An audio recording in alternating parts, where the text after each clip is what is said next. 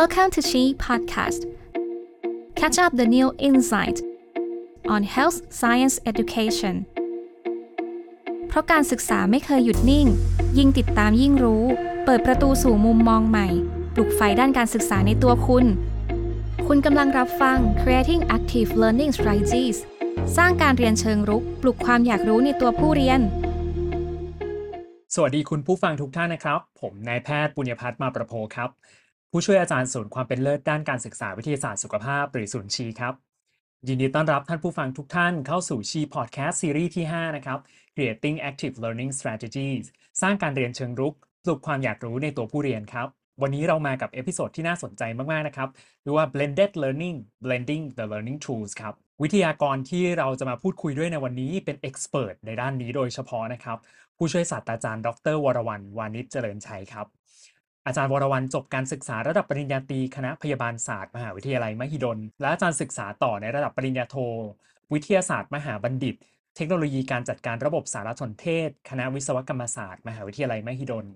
หลังจากนั้นอาจารย์ศึกษาต่อในระดับปริญญาเอกครุศาสตร์ดุษฎีบัณฑิต สาขาเทคโนโลยีและการสื่อสารการศึกษา จุฬาลงกรณ์มหาวิทยาลัย อาจารย์จัดเวิร์กช็อปเรื่อง Media Creation Tools Teaching Technology Enhanced Learning แล้วก็ได้รับเชิญไปสอนเกี่ยวกับเรื่องของการใช้สื่อต่างๆ ในการจัดการเรียนการสอน เยอะแยะมากๆ ในโรงเรียนวิทยาศาสตร์สุขภาพนะครับ ปัจจุบันอาจารย์เป็นอาจารย์ประจำศูนย์ความเป็นเลิศด้านการศึกษาวิทยาศาสตร์สุขภาพ ศูนย์ SHEE ของเราเนี่ยเองครับ วันนี้ก็ขอสวัสดีอาจารย์วรวรรณนะครับ สวัสดีครับอาจารย์วรวรรณ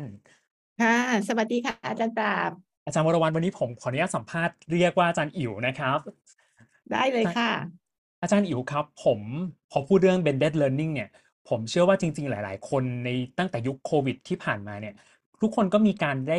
เคยใช้แล้วก็น่าจะลองใช้โดยไม่รู้ตัวมาแล้วครับ แต่ว่าหลาย ๆ คนอาจจะยังไม่แน่ใจว่าสรุปจริง ๆ แล้วมันคืออะไร อาจารย์อิ๋วลองอธิบายให้ฟังได้ไหมครับว่าคำว่า blended learning แล้วเนี่ยจริง ๆ มันคืออะไรครับ ค่ะ เอ่อ เดี๋ยวเดี๋ยวขออนุญาตอธิบายอย่างนี้นะคะ ปกติเวลาที่เราพูดถึงคำว่า blended learning เนี่ย เรามักจะได้ยินว่าเป็นลักษณะของการเรียนแบบผสมผสานเนาะที่เป็นการเรียนแบบออนไลน์ กับการเรียนแบบในห้องเรียนเข้าด้วยกันเนาะแต่จริงๆแล้วเนี่ยจะบอกว่าในความหมายของ blended learning เนี่ยมีความหมายหลายแบบนะคะ แบบแรกก็คือแบบที่เราพูดกันเมื่อกี้นี้ก็คือ เป็นแนวคิดของการผสมผสานการเรียนแบบออนไลน์ เข้ากับการเรียนแบบในห้องเรียนนะคะ แนวคิดที่สองเนี่ยเขาบอกว่าเป็นการเรียนแบบผสมผสานวิธีการสอนที่หลากหลาย ใช้คำว่าวิธีการสอนที่หลากหลายนะคะ ซึ่งตรงเนี้ยเราอาจจะใช้เทคโนโลยีหรือไม่ใช้เทคโนโลยีก็ได้ อันนี้เราก็เรียกว่าเป็นแบบผสมผสานนะคะแนวคิดที่สามเนี่ยเขาบอกว่าอาจจะเป็นเรื่องของการผสมผสานเทคโนโลยีการเรียนการสอนทุกรูปแบบเนาะเข้ากับการเรียนในห้องเรียน นะคะก็คือใช้เทคโนโลยีมาประกอบการเรียนการสอนในห้องเรียนอย่างเงี้ยเราก็เรียกว่าเป็นผสมผสานนะคะ กับแนวคิดสุดท้ายเนี่ยก็คือเป็นเรื่องของการผสมผสานเทคโนโลยีการสอนกับการทำงานในสถานการณ์จริงอย่างเงี้ยอันนี้เราก็เรียกว่าเป็นเป็นเด็ดได้เป็นผสมผสานนะคะ เพราะฉะนั้นแต่ว่าวันนี้ที่เราจะมาคุยกันเนี่ยนะคะ เราคงออิงที่ความหมายแรกเนาะ ก็คืออคำว่า blended learning เนี่ยก็จะเป็นเรื่องของการเรียนการสอนที่ผสมผสานการเรียนในห้องเรียนที่เราจะเรียกว่าเป็น face to face นะคะกับการเรียนที่เป็นแบบออนไลน์นะคะซึ่งซึ่งในการเรียนแบบออนไลน์ตรงนี้เนี่ยมันก็จะมี 2 แบบนะคะก็คือแบบที่เราเรียกว่าเป็นการเรียนแบบที่ผู้เรียนทุกคนเนี่ยมาเรียนพร้อมกันในเวลาเดียวกัน ที่เราเรียกว่าซิงโครนัสออนไลน์นะคะกับ แบบที่ผู้เรียนแต่ละคนเนี่ยเข้ามาเรียนคนละเวลากัน ที่เราเรียกว่า asynchronous ออนไลน์นะคะ ซึ่งรูปแบบนี้จะเป็นรูปแบบในปัจจุบันที่เราใช้กันอย่างแพร่หลายค่ะอาจารย์ปราบโอ้เห็นภาพขึ้นเยอะมากเลยนะครับ ที่อาจารย์บอกคือ blended learning มีหลายนิยามมาก แต่วันนี้ที่เราจะโฟกัสกันคือนิยามแรก คือการที่เรานำเทคโนโลยีการเรียนแบบออนไลน์ มาผสมกับการเรียนห้องสด แล้วออนไลน์ก็มีแบบเป็น 2 แบบ เรียนพร้อมกันกับมาเรียนตามทีหลังเป็นซิงโครนัสกับอะซิงโครนัสทีนี้พอพูดถึงการเรียน blended learning แบบที่อาจารย์กล่าวถึงเมื่อสักครู่เนี่ยครับ มันมีองค์ประกอบสำคัญในการจัดการเรียนการสอนยังไงบ้างครับ สำหรับเรื่องของการจัดการเรียนการสอนแบบ blended learning นะคะ เวลาที่เราจะจัดเนี่ยสิ่งที่เราจะต้องคำนึงถึงอันแรกก็คือ อาจารย์เคยได้ยินคำว่า OLE ใช่ไหมคะ OLE OLE O มาจากคำว่า objective L มาจากคำว่า learning แล้วก็ตัว E ก็คือ evaluation เพราะฉะนั้นตัว OLE เนี่ยต้องมาก่อนเลยนะคะ ผู้สอนเนี่ยจะต้องมีการกำหนดวัตถุประสงค์ของการเรียนรู้นะคะ แล้วก็จากนั้นเนี่ยก็จะมาออกแบบวิธีการจัดการเรียนการสอน ว่าเราจะสอนในรูปแบบไหนรวมถึงกิจกรรมการเรียนการสอนต่างๆ ที่เราจะจัดด้วยนะคะ แล้วก็สุดท้ายก็คือเรื่องของจะต้องมีการออกแบบวิธีการประเมินผลผู้เรียนนะคะ แต่ทั้งนี้ทั้งนั้นในกระบวนการทั้งหมดเนี่ยมันจะต้องสอดคล้องกับผลลัพธ์ การเรียนรู้ของรายวิชาด้วย ที่เราเรียกว่าเป็น learning outcome นะคะ ทีนี้นอกจากตัวคำว่าโอเล่ที่เราต้องนึกถึงแล้วเนี่ย มันก็ยังมีองค์ประกอบอื่นๆ เนี่ยที่สำคัญที่เราจะต้องพิจารณาด้วยนะคะ ซึ่งสิ่งที่เราจะต้องพิจารณาก็จะมีด้านไหนบ้างก็เช่น ในเรื่องของด้านผู้เรียนเนาะเราก็ต้องพิจารณาว่าเอ๊ะผู้เรียนที่จะมาเรียนกับเราเนี่ยจำนวนผู้เรียนมีมากน้อยแค่ไหนนะคะ ทักษะด้านไอทีของผู้เรียนเนี่ยเป็นยังไงนะคะ ความสามารถในการเข้าถึงเทคโนโลยีของเขาเนี่ยเขาสามารถที่จะเข้าถึงได้ง่ายไหมนะคะ เรื่องอินเทอร์เน็ตนี่ก็จะเป็นเรื่องที่ค่อนข้างสำคัญนะคะ แล้วก็ที่สำคัญอีกประเด็นหนึ่งก็คือเรื่องของเอ่อ learning style ที่เราเรียกว่าเป็นเอ่อรูปแบบการเรียนรู้ของผู้เรียนนะคะ อย่างที่เราเคยได้ยินกันเยอะๆ ก็คือเราจะใช้คำว่า work learning style เนาะทีนี้อันนี้คือด้านผู้เรียนนะคะเอ่ออีก ประเด็นถัดมาที่เราจะต้องพิจารณาก็คือเรื่องของเนื้อหานะคะ แล้วก็สาระของเนื้อหาที่เราจะสอนนะคะ ตัวเนื้อหาเนี่ยมันควรที่จะมีความทันสมัยนะคะ แล้วก็ไอสาระของเนื้อหาที่เราจะสอนนั้นเราจะเน้นด้านไหน เช่น เราจะเน้นด้านพุทธิพิสัย จิตพิสัยหรือทักษะพิสัย เพราะว่าเนื้อหาบางอย่างเนี่ยมันเหมาะกับการเรียนออนไลน์ แต่ว่าบางอย่างเนี่ยอาจจะมีอาจจะไม่สามารถจัดแบบออนไลน์ได้นะคะเอาเราอาจจะต้องมาสอนในห้องแทน แล้วก็ในประเด็นสุดท้ายก็คือเรื่องของเทคโนโลยีนะคะที่จะนำมาใช้ในเรื่องของการเรียนการสอนเนี่ยเราจะเอาเทคโนโลยีตัวใดมาสนับสนุนการเรียนการสอน รวมถึงสื่อการสอนที่เราจะใช้เนี่ย เราจะใช้สื่อการสอนในรูปแบบไหนนะคะ เช่นอาจจะเป็น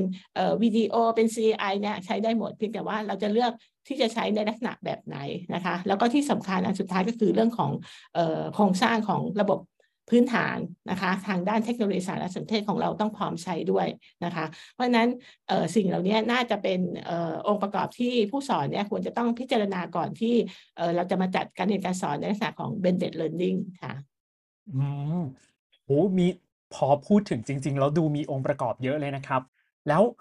ทีนี้ผมเข้าใจว่า blended learning ในวันนี้ที่เราจะคุยกันจะเป็นเรื่องของการแบ่งระหว่าง face to face กับออนไลน์ ใช่ไหมฮะทีนี้ถ้าอย่างที่เมื่อกี้ที่อาจารย์บอกในองค์ประกอบต่างๆนะฮะเราจะจัดสองส่วน หรือให้น้ำหนักระหว่างออนไลน์กับน้ำหนักระหว่าง face to face ยังไงดีครับ อาจารย์หยิว จริงๆ ก็มีนักวิชาการเนาะที่เขาได้เสนอเป็นสัดส่วนออกมาเนาะซึ่งหลักๆเนี่ยก็จะมีอยู่ 4 แบบนะคะแบบแรกเนี่ยเราเรียกว่าเป็นการเรียนแบบดั้งเดิม หรือเป็นการเรียนที่เราเรียกว่าเป็น face to face ลักษณะการเรียนแบบนี้เราจะไม่ใช้ออนไลน์เลย นะคะ เพราะนั้นอันนี้ก็คือ 0%เลย แบบที่ 2 เราเรียกว่าเป็นแบบเว็บช่วย เขาเรียกว่าเป็นเว็บ facilitate นะคะ ซึ่งตรงนี้จะใช้การเรียนการสอนแบบออนไลน์ค่อนข้างน้อยนะคะ ก็ประมาณร้อยละ1ถึง29 นะคะ โดยส่วนใหญ่เนี่ยถ้าเป็นลักษณะของออนไลน์ตรงนี้มันจะเป็นลักษณะของการที่เรานำคอนเทนต์นำเนื้อหาขึ้นไปแปะบนตัวระบบ LMS นะคะ หรือหรือบางที่เขาอาจจะใช้คำตัวที่เราเรียกว่าเป็น CMS นะคะ เนาะ LMS ก็มาจากคำว่า Learning Management System CMS ก็คือมาจากคำว่า Cost Management System ก็ขึ้นอยู่กับว่าเราจะใช้ตัวไหน ส่วนแบบที่สามเนี่ยเราเรียกว่าเป็นแบบ blended นะคะ ก็คือแบบผสมผสานนะ ตรงนี้เนี่ยเออจะใช้วิธีการสอนแบบออนไลน์ประมาณร้อยละ 30ถึง79 เลยนะคะ ซึ่งเอ่อถามว่ายังมีการเรียนแบบ ในห้องเรียนหรือเปล่ายังมีอยู่นะคะ แต่ว่าก็คือจะเป็นการผสมระหว่างเรียนแบบออนไลน์กับเรียนในห้อง แต่น้ำหนักส่วนใหญ่จะเน้นไปที่ออนไลน์จะเป็นส่วนใหญ่นะคะเพราะนั้นสื่อสื่อการสอนส่วนมากเนี่ยเราก็ใช้วิธีการสอนแบบออนไลน์ หรือเราอาจจะมีการประชุมหรือคุยกันกับผู้เรียนเนี่ยก็จะทำเป็นแบบออนไลน์นะคะ กับแบบสุดท้ายเราเรียกว่าเป็นแบบออนไลน์เลยนะคะ ตรงนี้อ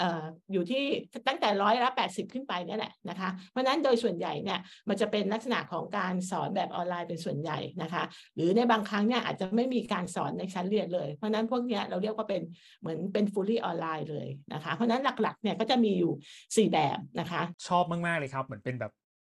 gradient ของเปอร์เซ็นต์นะฮะซึ่งเราก็แบ่งได้เป็น 4 แบบไอ้ blended learning ของที่เราคุยกันอยู่ก็น่าจะเป็นส่วนที่ 3 หรือว่าเป็น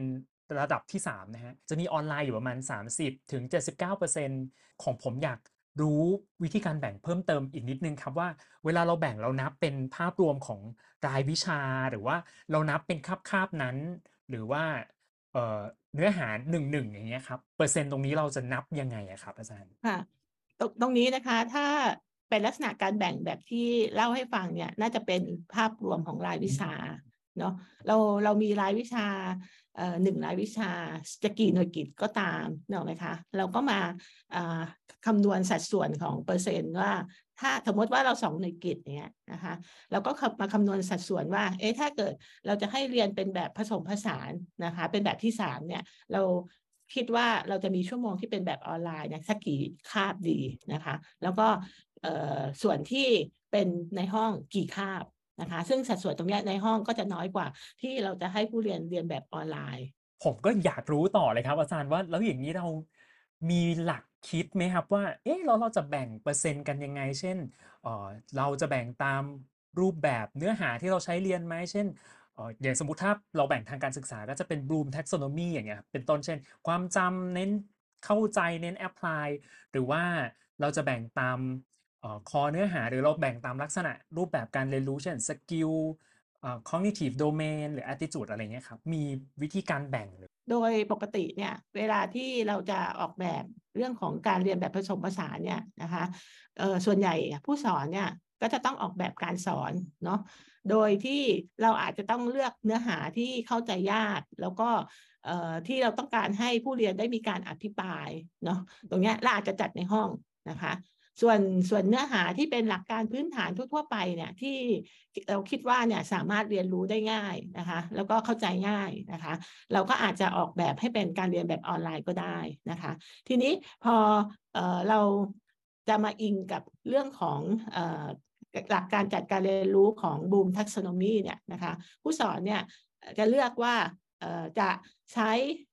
ระดับไหนของ บูมในการสอนแบบออนไลน์ ระดับไหนของบูมในการสอนแบบ face to face ตรงนี้ผู้สอนอาจจะต้องพิจารณาถึงเเรื่องของวัตถุประสงค์ แล้วก็ระดับการเรียนรู้ของแต่ละหัวข้อร่วมด้วยนะคะ ทีนี้สมมตินะคะ ถ้าเราจะจัดการเรียนแบบออนไลน์เนี่ยนะคะ โดยส่วนใหญ่เนี่ยมันน่าจะเหมาะกับการเรียนรู้ของเนื้อหาที่เป็นระดับพื้นฐานที่ไม่ซับซ้อนจนเกินไป นะคะ ซึ่งผู้เรียนเนี่ยสามารถที่จะเเรียนรู้ด้วยตนเองได้ แล้วก็สามารถที่จะทำความเข้าใจ แล้วก็สามารถประยุกต์ใช้ความรู้จากเนื้อหาที่เรียนได้ ซึ่งตรงนี้เนี่ยถ้าเราไปเทียบกับตัวบูมทัก o โนมีเนี่ยก็น่าจะเป็นการสอนที่อยู่ในระดับ remembering หรือ understanding หรือ applying ประมาณ 3 ระดับนี้นะคะ ก็ยกตัวอย่างง่าย ๆนะคะ เช่น สมมติว่า หัวข้ออการสอนที่เราเคยสอนแบบบรรยายเนาะซึ่งเราเคยจัดสอนในห้องเรียนเนี่ยนะคะ ซึ่งมันเป็นเนื้อหาพื้นฐานนะคะ เป็นเหมือนเป็นคอนเซ็ปต์พื้นฐานนะเราก็สามารถที่จะปรับรูปแบบการสอนอันเนี้ยให้มาเป็นแบบออนไลน์ได้นะคะ แล้วก็อาจจะทำเป็นลักษณะของวิดีโอ แล้วก็เอาไปวางไว้บนตัวระบบ LMS นะคะ ให้ผู้เรียนเขาได้ศึกษานะคะ ด้วยตนเองได้นะคะ ตรงนี้ ทีนี้อีกแบบหนึ่งแบบ ที่เราจะมาเรียนกันในห้องที่เราเรียกว่าเป็น face to face เนี่ยนะคะ อันนี้อาจจะเหมาะกับการเรียนรู้ในเนื้อหาที่ค่อนข้างซับซ้อนนะคะ แล้วก็อาจจะต้องใช้การอภิปรายร่วมกันนะคะ เพื่อแก้ไขปัญหาหรือเพื่อให้ผู้เรียนเนี่ยได้เกิดเขาเรียกอะไรอะเป็นการสังเคราะห์ความรู้ ให้เกิดขึ้นเนาะแล้วก็เป็นการต่อยอดความรู้ของผู้เรียนด้วยนะคะ ซึ่งซึ่งระดับเนี้ยถ้าเราจะไปเทียบกับตัวบูมทัก o โนมีแล้วเนี่ยนะคะ เราก็เอ่อมันน่าจะเอ่อน่าจะเทียบได้กับระดับที่เราเรียกว่า analyzing evaluating กับ creating นะคะก็คือเป็นเอ่อสามเลเวลเอ่อสุดท้ายนะคะ ซึ่งเป็นขั้นสูงนะคะ ก็เพราะฉะนั้นเนี่ยเวลาที่เรามาจัดเอ่อเป็นแบบ face to face เนี่ยนะคะเอ่อเราก็ ยกตัวอย่างนะคะ ก็คือเราได้ให้ผู้เรียนเนี่ยได้เรียนเนื้อหาพื้นฐานผ่านการเรียนออนไลน์มาแล้วเนาะพอเวลามาเข้าในห้องเรียนเนี่ยลักษณะของกิจกรรมเนี่ยก็จะเป็นลักษณะควรจะเป็นกิจกรรมที่เป็นเรื่องของอการประยุกต์ใช้ในการแก้ปัญหานะคะ ไม่ควรจะสอนเหมือนเดิมเนอะไหมคะควรจะเป็นการต่อยอดจากเนื้อหาเดิม นะคะ เพราะฉะนั้นเนี่ยเราก็จะเลือกรูปแบบที่เราจะมาใช้ในการเรียนการสอนในคลาสเรียน อาจจะใช้ตัวกิจกรรมอื่น ๆ เข้ามาช่วยได้ เช่นอาจเป็นอาจจะเป็นลักษณะของ problem based หรือเป็น team based อะไรก็ได้อย่างเงี้ยนะคะ แล้วก็ถ้าเป็นหัวข้อไหนที่เป็นการฝึกทักษะอย่างเงี้ยเราก็อาจจะต้องให้ผู้เรียนได้ฝึกปฏิบัติจริง ๆ ในห้องแลบอย่างเงี้ยเป็นต้นนะคะ เพราะนั้นอันนี้ก็น่าจะเป็นแนวทางที่จะบอกได้ว่า เอ๊ะ รูปแบบ face to face นั้นเหมาะกับระดับไหนของบูมทักษ o n มีหรือถ้าเป็นแบบออนไลน์ รูปแบบไหนที่จะเหมาะกับระดับของบูมทักษ o n มีค่ะอาจารย์ปาบค่ะโอ้มันมีหลักคิดที่อ๋อชัดเจนมากๆนะว่าอะไรที่จะเป็นแบบออนไลน์ อะไรที่ควรจะเป็นเอ่อแบบ face to face หรือ on site นะครับโอ้ทีนี้ผมนั่งฟังเมื่อกี้ก็จริง ๆ น่าจะมีหลาย ๆ อย่างที่ เป็นโจทย์ท้าทายในการจัดการเรียนแบบนี้เหมือนกันนะครับ เช่นเอ่ออย่างสมมติถ้าผมคิดเร็วๆเมื่อกี้ก็จะมีเนี่ยเอ้ยแล้วเราให้นักศึกษาไปเรียนบางอย่างออนไลน์เนี่ยอ้าวเราจะมั่นใจได้ยังไงว่านักศึกษาไปเรียนมาจริง ๆ แล้วพอเข้ามาในห้องไม่ใช่เราต้องมาสอนซ้ำเพราะเขาไม่รู้เรื่องอย่างนี้เป็นต้นอาจารย์มองว่าความท้าทายพวกนี้มันมีอะไรบ้างอะครับ ค่ะสำหรับในประเด็นนี้นะคะอาจารย์ปราบ ถ้าเกิดเรามีความกังวลในเรื่องของ เอ๊เราจะแน่ใจได้ยังไงว่าผู้เรียนเนี่ยเรียนจริงหรือเปล่านะคะ เราก็อาจจะต้องออกแบบกิจกรรมอะไรบางอย่างที่จะเป็นการเช็คหรือตรวจสอบอะคะ่ะว่าผู้เรียนเนี่ยเขาได้เรียนจริง ๆ นะคะ ก็ยกตัวอย่างเช่น อย่างตัววิดีโอเนี่ยเราอาจจะทำเป็นลักษณะของ interactive วิดีโอก็ได้ที่ให้ผู้เรียนเรียนก็คือ ระหว่างที่เขาเรียนไปเนี่ยมันอาจจะมีการ pop-up คำถามขึ้นมาเพื่อให้เขาตอบนะคะ ก็คือในตัวระบบเนี่ยก็สามารถทำได้นะคะ แล้วก็มันก็จะเป็นการเช็คด้วยว่าที่เขาเรียนมาเนี่ยเข้าใจหรือไม่เข้าใจ หรือถ้าเกิดเราไม่ได้ใช้เป็นลักษณะของ interactive video ที่ว่าเป็นคำถาม pop-up ขึ้นมาเลยเนี่ย เราก็อาจจะให้ผู้เรียนเนี่ยเรียนจนจบ นะคะ เสร็จแล้วเราอาจจะมีคำถาม post-test เพื่อให้ผู้เรียนเข้าไปตอบก็ได้ เพราะนั้นมันสามารถทำได้หลายแบบนะคะ แล้วก็อีกประเด็นหนึ่งถ้าเกิดเราใช้ตัวระบบ LMS ตรงนี้สิ่งหนึ่งที่เราจะทำได้นะคะก็คือการ tracking ผู้เรียนนะเราสามารถเข้าไปเช็คดูได้เลยนะคะว่าผู้เรียนเนี่ยเรียนจริงหรือเปล่า ไม่ใช่ว่าเขาเข้ามาหนึ่งวินาทีแล้วเขาออกไปอย่างเงี้ยเราสามารถเช็คเวลาที่เขาใช้ได้เลยค่ะ ทีนี้มันมี ประเด็นท้าทายอื่นๆไหมครับ ที่อาจารย์มองเห็นว่าเออจากประสบการณ์ของอาจารย์เนี่ยการจัด blended learning มันชอบมีปัญหาแบบนี้มีอุปสรรคประมาณนี้อย่างเงี้ยครับ อุปสรรคที่เกิดขึ้นบ่อยๆเนี่ยที่ที่พบเนี่ยส่วนใหญ่ก็จะเป็นเรื่องของออระบบสารสนเทศเนาะ เรื่องของการเข้าถึงระบบสารสนเทศ เช่น บางทีเนี่ยนักศึกษาอยู่ในสถานที่ที่อินเทอร์เน็ตไม่ดีนะคะ หรือสัญญาณ Wi-Fi เอ่อไม่ดีอย่างเงี้ยมันก็จะมีปัญหา แล้วยิ่งถ้าเกิดเรามีวิดีโอเนี่ยเด็กก็จะไม่สามารถโหลดวิดีโอเอ่อเข้ามามาดูได้นะเพราะนั้นตรงเนี้ยเวลาที่จะใช้เนี่ยเราควรจะอยู่ในที่ที่มีเขาเรียกอะไรสัญญาณอินเทอร์เน็ตที่ค่อนข้างดีพอสมควรนะคะ มันก็จะลดปัญหาตรงนี้ได้นะคะ อีกประเด็นหนึ่งที่คิดว่าน่าจะเป็นปัญหาก็คือเรื่องของปริมาณและความซับซ้อนของเนื้อหานะคะ ก็ยกตัวอย่างเช่นวิดีโอเราอะใส่เนื้อหาเข้าไปซะเยอะเลยปกติเวลาที่เราทำวิดีโอนะคะอาจารย์เราควรจะต้องมีการสกัดแล้วสอนในสิ่งที่ผู้เรียนต้องจำเป็นต้องรู้เนาะแต่ว่าบางครั้งเราเราพบว่าวิดีโอเนี่ยใส่เนื้อหาลงไปเยอะ นะคะ พอใส่ลงไปเยอะแล้วผู้เรียนก็เรียนแล้วก็เกิดความไม่เข้าใจในเนื้อหาที่สอนนะคะ เพราะฉะนั้นตรงนี้ก็อาจจะเป็นปัญหาหนึ่งที่อาจจะเกิดขึ้นนะคะ แล้วก็อีกปัญหาหนึ่งที่เกี่ยวกับเรื่องเนื้อหาที่อาจจะเจอก็คือ เวลาที่เราให้ผู้เรียนเรียนแบบออนไลน์แล้วเนี่ยแแต่ตอนที่เรามาเจอในคลาสเนี่ยนะคะ อย่างที่พูดไปเมื่อก่อนหน้านี้ค่ะ เราไม่ควรมีความซ้ำซ้อนของเนื้อหา ควรจะเป็นลักษณะของการต่อยอดของเนื้อหา นะคะ อันนี้ก็จะเป็นประเด็นของเนื้อหานะคะ ส่วนปัญหาอีกอันนึงก็คือเรื่องของข้อจำกัดในการสื่อสารกับผู้สอนเนาะเวลาที่ผู้เรียนเรียนแบบออนไลน์เนี่ยถ้าถ้าไม่ใช่เป็นรูปแบบของซิงโครนัสเนาะถ้าเป็นอะซิงโครนัสเนี่ยนะคะถ้าผู้เรียนมีข้อสงสัยจะซักถามเนี่ย ผู้เรียนจะไม่ได้คำตอบในทันที เพราะฉะนั้นตรงนี้ก็น่าจะเป็นประเด็นหนึ่งที่อาจจะเกิดได้นะคะ แล้วก็สุดท้ายก็คือเรื่องความแตกต่างของผู้เรียนแต่ละคนนะคะ ที่อาจจะเป็นอุปสรรคก็เพราะว่าผู้เรียนมี learning style ที่แตกต่างกัน เพราะนั้นผู้สอนเนี่ยก็ควรที่จะมีสื่อการสอนที่หลากหลาย เมื่อกี้อาจารย์เหมือนสรุปทุกๆประเด็นที่น่าจะแบบเป็นปัญหาที่เกิดขึ้น แล้วผมเชื่อว่าท่านผู้ฟังหลาย ๆ คน เมื่อกี้ที่ฟังอยู่ก็น่าจะแบบโอเค สงสัยประเด็นเนี้ยอาจารย์ตอบแบบหมดเลย แต่พอดูภาพรวมแล้วเหมือนมันก็ย้อนกลับไปที่องค์ประกอบของการจัด blended learning ก็เริ่มที่ OLE เหมือนเดิม อยากให้อาจารย์ขยายความเพิ่มนิดนึงครับว่า แล้วสมมติถ้าเราเกิดเจอปัญหาจริง ๆ เช่นอย่างปัญหาเรื่อง active participation นะครับ เช่น asynchronous ออนไลน์แล้วเขารู้สึกว่าเขาไม่ได้รับฟีดแบ็จากอาจารย์ทันที หรือเขารู้สึกว่าเอ่อต้องรอการตอบรับจากอาจารย์ รอคอมเมนต์จากอาจารย์เนี้ยอาจารย์มี วิธีการ tips and tricks อะไรไหมครับ ที่จะทำให้ asynchronous ออนไลน์หรือการเรียนแบบออนไลน์เนี่ยมันมีความ active participation มากขึ้นนะครับก็คือเอเรื่องของเวลาที่เราเรียนแบบออนไลน์เนี่ย มันย่อมมีเขาเรียกว่าอะไรอะ interaction ระหว่างผู้เรียนกับผู้สอนน้อยกว่า การเรียนแบบเฟส e ูเฟสอยู่แล้ว ถูกไหมคะ เพราะฉะนั้นเนี่ย เอ๊ะ แล้วเราจะทำยังไงที่จะทำให้ผู้เรียนเนี่ยเออเขาเรียกว่า engage กับเราอะนะคะ หลักหลักใหญ่ๆอะเขาบอกว่าจะต้องมีองค์ประกอบอยู่สองอย่างเนาะหนึ่งก็คือเรื่องของการสร้าง motivation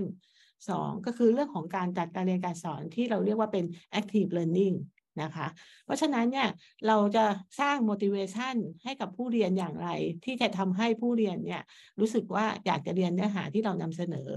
โดยเฉพาะในรูปแบบที่เราเรียกว่าเป็น asynchronous ออนไลน์เนาะนะคะ ทีนี้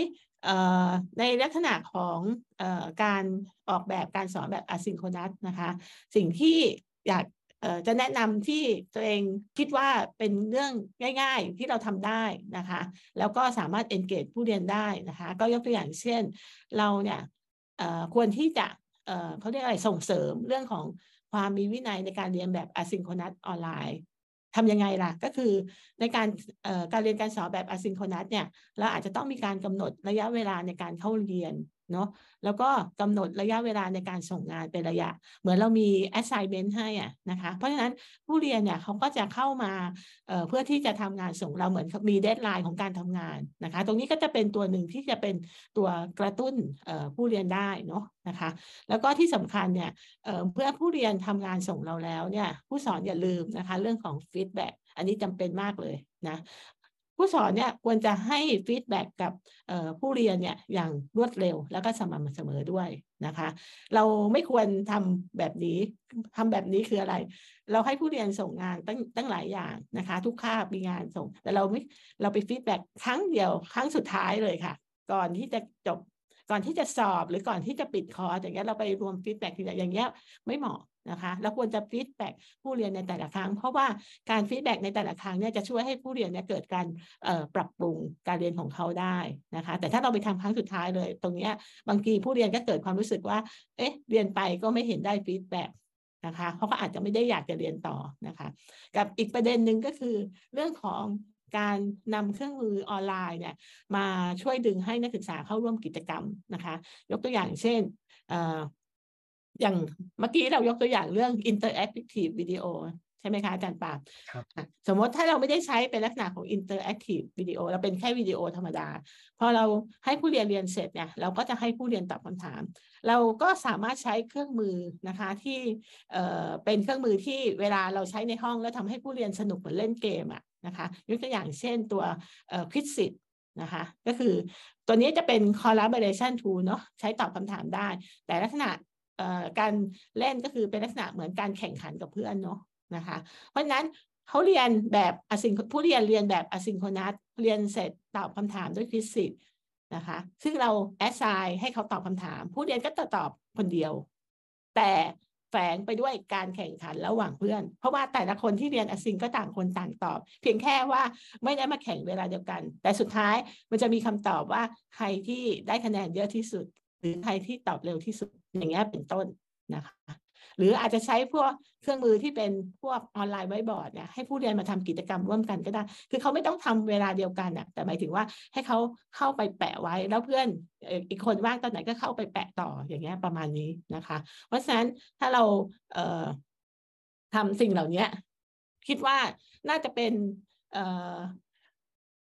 การทำให้กิจกรรมการเรียนการสอนของเราเนี่ย เป็นลักษณะของ active learning แล้วก็ยังช่วยกระตุ้นเรื่องของ motivation ให้กับผู้เรียนได้ด้วยค่ะโอ้ก็อันนี้ชัดเจนมากเลยครับอาจารย์อิ๋วว่าการเรียนแบบถึงแม้จะเป็น asynchronous ดูเป็นการเรียนออนไลน์ที่ไม่ได้มี active participation ก็จัดให้มันเป็น active learning ได้ด้วยหลายเทคนิคมาก ๆ ทั้งการสร้างบทเรียนให้มีความน่าดึงดูด มีความกระชับ อาจารย์มีการกำหนด deadline ชัดเจน แล้วเวลาที่อาจารย์ให้นักศึกษาส่งงานเนี่ยก็ต้องมี immediate feedback คือเข้าไปคอมเมนต์งานเขาอย่างสม่ำเสมอ รวมถึงเราสามารถเอา audience response system เช่น Quizlet หรือว่าออนไลน์ไว้บอร์ดให้เขาสามารถมี participation ได้ด้วย ถึงแม้ว่าจะไม่ได้ real time แต่ว่ามันเป็นคะแนนที่สะสมให้เทียบกันกับคนที่เรียนแบบ asynchronous ด้วยกันได้เงี้ยครับ วันนี้เป็นวิธีการที่ทำให้เกิด active learning ได้ชัดมาก ๆ แล้วก็ นอกเหนือจากที่อาจารย์พูดไปก่อนหน้า คือการเติมควิสในวิดีโอ อันนี้เป็นแบบผมคิดว่าน่าจะเป็นวิธีการปรับที่น่าจะเห็นผลมาก ๆ เลยครับ ทีนี้เมื่อกี้มันมีรูปแบบแล้วก็แพลตฟอร์มหลายอย่าง แล้วก็ tools หลายอย่างโผล่ขึ้นมา ทีนี้เวลาที่เราจะจัดแบบ blended learning อะครับ เราจะเอาไอ้ quiz set เอ่อตัวของวิดีโอออนไลน์วิธีการส่งงานเนี่ย มันจะขึ้นไปอยู่ในแพลตฟอร์มแบบไหนครับ ถึงจะแบบเหมาะกับการจัด blended learning เนี่ย สำหรับเรื่องแพลตฟอร์มนะคะอาจารย์ปากโหมีเยอะแยะมากมายเลยค่ะอาจารย์ ก็มีทั้งที่เป็นแบบฟรีนะคะ แล้วก็เป็นแบบเสียเงินนะคะ แต่ว่าเดี๋ยววันนี้จะขออนุญาตแนะนำแพลตฟอร์มที่เรารู้จักกันแล้วก็ใช้กันเยอะๆแล้วกันนะคะ แล้วก็เราเข้าถึงได้นะคะ ก็ที่จะแนะนำก็จะมีอยู่ 3 ตัวเนาะก็คือมีตัว Moodle นะคะ อันเนี้ย ทุกมหาลัยใช้นะคะ แล้วก็เป็น LMS ที่ใช้งานฟรีนะคะ แล้วก็ก็จะมีตัว Google Classroom Microsoft Classroom นะคะ ทีนี้โดยตัวแพลตฟอร์มแรกเนี่ยที่เราเรียกว่า Moodle เนี่ยนะคะจริงๆ ตัว Moodle เนี่ยเป็นระบบ LMS ตัวหนึ่งเนาะก็คือเป็นระบบที่ใช้งานฟรีไม่มีค่าใช้จ่ายนะคะ เพียงแต่ว่าเราอะจะต้องมีเซิร์ฟเวอร์ในการลงระบบ นะคะและอาจจะต้องมีแอดมินมาช่วยในเรื่องของการบริหารจัดการรายวิชานะคะก็คือเหมือนเตรียมด้านระบบให้อาจารย์นะคะอาจารย์ที่เป็นผู้สอนเนี่ยก็มีหน้าที่แค่เอาเนื้อหา เอาสื่อการสอนหรือกับสร้างกิจกรรมบนระบบแค่นั้นเองนะคะ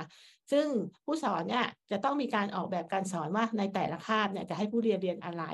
จะใช้สื่อการสอนอะไรบ้าง นะแล้วเรียนเสร็จแล้วจะให้ผู้เรียนทำกิจกรรมอะไรนะคะ ซึ่งตัวเนี้ยตัวแพลตฟอร์ม Moodle เนี่ยเขาก็จะมีเครื่องมือสำหรับทำกิจกรรมเนี่ยให้ใช้หลากหลายนะคะ ก็ยกตัวอย่างเช่นตัว assignment หรือตัว quiz หรือมี discussion board อย่างเงี้ยเป็นต้นอีกสองแพลตฟอร์มนะคะ ก็คือตัว Google Classroom กับ Microsoft Classroom ตัวนี้ก็เป็นกึ่งกึ่งเป็นระบบ LMS เช่นเดียวกันนะคะ เพียงแต่ว่า 2 ตัวนี้เพียงแต่ว่าถ้าเราไม่มีเซิร์ฟเวอร์เนี่ย เราไม่จำเป็นต้องมีเซิร์ฟเวอร์ในการติดตั้งระบบอะนะคะ ขอเพียงแค่เราองค์กรที่เราทำงานอยู่เนี่ยมีการเปิด Account ในเรื่องของการใช้งาน Google เอ่อตอนนี้มันเป็น Google Workspace for Education แล้วนะคะอาจารย์ปานะคะ ถ้าเกิดเรามีตัวนี้กับตัว Microsoft 365 เราก็สามารถใช้พวกฟีเจอร์ต่างๆ ได้หมดเลยนะคะ ซึ่งทั้งตัว Google Classroom กับ Microsoft Classroom เนี่ย ก็มีเครื่องมือสำหรับทำกิจกรรมให้ใช้หลากหลายเช่นเดียวกันเนาะ มี assignment เช่นเดียวกันกับ Moodle เลยนะคะ มี quiz เพียงแต่ว่า quiz เนี่ยอาจ จะไปลิงก์กับตัว Google Form หรืออาจจะไปลิงก์กับตัว Microsoft Form อย่างเงี้ยค่ะ แต่ว่าเวลาที่สอบแล้วก็สามารถเก็บคะแนนได้เช่นเดียวกันนะคะ รวมถึงสามารถสร้างรูบิกในการให้คะแนนก็ได้ด้วยนะคะ เพราะนั้นจะเห็นว่าตัวแพลตฟอร์มเนี่ยมันจะมีให้เราเลือกขึ้นอยู่กับว่าเราเอ่ออยากเราเขาเขาเรียกว่าอะไรอะเราถ้าเราไม่มี Moodle ให้ใช้ แล้วก็หันมาใช้ Google Classroom หรือ Microsoft Classroom แทนนะคะ ทีนี้ในส่วนประเด็นเรื่องของสื่อการสอนเนี่ย ผู้เราก็ผู้สอนเนี่ยก็สามารถนำสื่อขึ้นระบบ อาจจะเป็นรูปแบบเอ่อที่เป็นไฟล์ Word ไฟล์ PowerPoint หรือ PDF ก็ได้นะคะ หรือเป็นลักษณะของวิดีโอที่เราเรียกว่าเป็น Interactive Video หรืออาจจะเป็นสื่อที่เป็นรูปแบบ CAI ก็ได้นะคะ ถ้าถ้าเกิดมีใครสร้างสื่อในลักษณะแบบนี้ก็สามารถเอาขึ้นได้หมดนะคะ เพราะนั้นตรงนี้ก็คิดว่าในสามแพลตฟอร์มเนี้ย น่าจะจับต้องได้ง่ายนะคะ ในการเข้าถึงง่ายนะคะค่ะอืมก็จริง ๆ มีแพลตฟอร์มที่ชื่อคุ้นๆทั้งนั้นเลยนะครับ ไม่ว่าจะเป็น Moodle Google Classroom ซึ่งปัจจุบันเป็น Workspace for Education แล้ว แล้วก็ Microsoft 365 ทุก ๆ แพลตฟอร์มนี้ก็มีเครื่องมือทุกอย่างที่พร้อมจะทำให้การเรียนแบบ blended ของเราเนี่ยเป็น active learning ได้หมดเลย ไม่ว่าจะเป็นระบบ assignment ระบบ quiz discussion board นะครับ เอ่ออาจจะมีอาจารย์หลาย ๆ ท่านที่ฟังอยู่ตรงเนี้ยแล้วอยากจัด blended learning แต่อาจารย์คงไม่แน่ใจหรือว่ายังกังวลอยู่ หรือรู้สึกว่าตัวเองยังไม่ได้มีความถนัดด้านการใช้เทคโนโลยีมากเท่าไหร่ อาจารย์อิ๋วมีอะไรที่อยากจะฝากหรือให้กำลังใจ อาจารย์ที่ยังมีความกังวลเกี่ยวกับการจัด blended blended learning ในลักษณะนี้อยู่ไหมครับ ก็อยากอยากจะบอกว่าในยุคปัจจุบันเนี้ย มองว่าเรื่องของเทคโนโลยีเนี่ยมันไม่ใช่เรื่องยากอีกต่อไปเนาะคือมันจะมีเครื่องมือที่ใช้งานฟรี แล้วก็ใช้งานง่ายค่อนข้างเยอะนะคะ แล้วก็เราไม่รู้จักเครื่องมืออตัวไหนนะคะลอง search ดูนะคะ ความรู้บนอินเทอร์เน็ตมีเยอะมากนะคะ เดี๋ยวเราก็จะเจอว่ามีคนโพสต์เรื่องของคู่มือการใช้งานเครื่องมือต่างๆ เหล่านี้นะคะ เพราะฉะนั้นไม่อยากให้ กังวลนะคะมาขอเพียงแค่ว่าเราเนี่ยในฐานะผู้สอนเนี่ยนะคะ ถ้าเราไม่เก่งเทคโนโลยีเนี่ย เราต้องปรับตัวแล้วเราต้องเรียนรู้เรียนรู้เพื่อให้ใช้งานนั้นได้นะคะ แค่นี้เองเออแต่อย่างไรก็ตามนะคะสำหรับผู้ที่ฟังพอดแคสต์ในวันนี้อยู่ค่ะ มีคำปรึกษานะคะ อยากต้องการคำปรึกษานะเราก็ยินดีให้รับคำปรึกษานะคะ ก็สามารถมาปรึกษาได้ที่ศูนย์ชีของเรานะคะ ก็คือเราก็จะมีวิทยากรที่เชี่ยวชาญเนี่ยหลายท่านที่สามารถให้คำปรึกษากับทุกท่านได้นะคะ ก็คิดว่าน่าจะฝากไว้ประมาณนี้แล้วกันนะคะอาจารย์ปราบค่ะโอ้ยินดีเลยครับอาจารย์อิ๋วครับ ก็อาจารย์ได้เปิดพื้นที่ขายของไปเรียบร้อยแล้วนะครับแล้วผม เพิ่มเติมนะครับ ก็ถ้าอาจารย์ยังกังวลใจอยู่นอกจากปรึกษาแล้วอาจารย์รู้สึกว่ายังไม่เพียงพอ เราก็มีการจัดเวิร์กช็อปใช่ไหมครับอาจารย์อิ๋วเกี่ยวกับ Media Creation Tool Technology Enhanced Learning นะครับ ซึ่งอาจารย์สามารถติดตามกันได้นะครับ แล้วก็มารอเรียนได้ถ้าอาจารย์รู้สึกสนใจนะครับ นี้ของผมก่อนจะจบไปก็โดยภาพรวมสรุปคร่าวๆ blended learning ก็เป็นการผสมผสาน รูปแบบการเรียน ซึ่งวันนี้ที่เราคุยกันก็เป็นการผสมผสานรูปแบบการเรียนแบบ face to face เข้ากับรูปแบบออน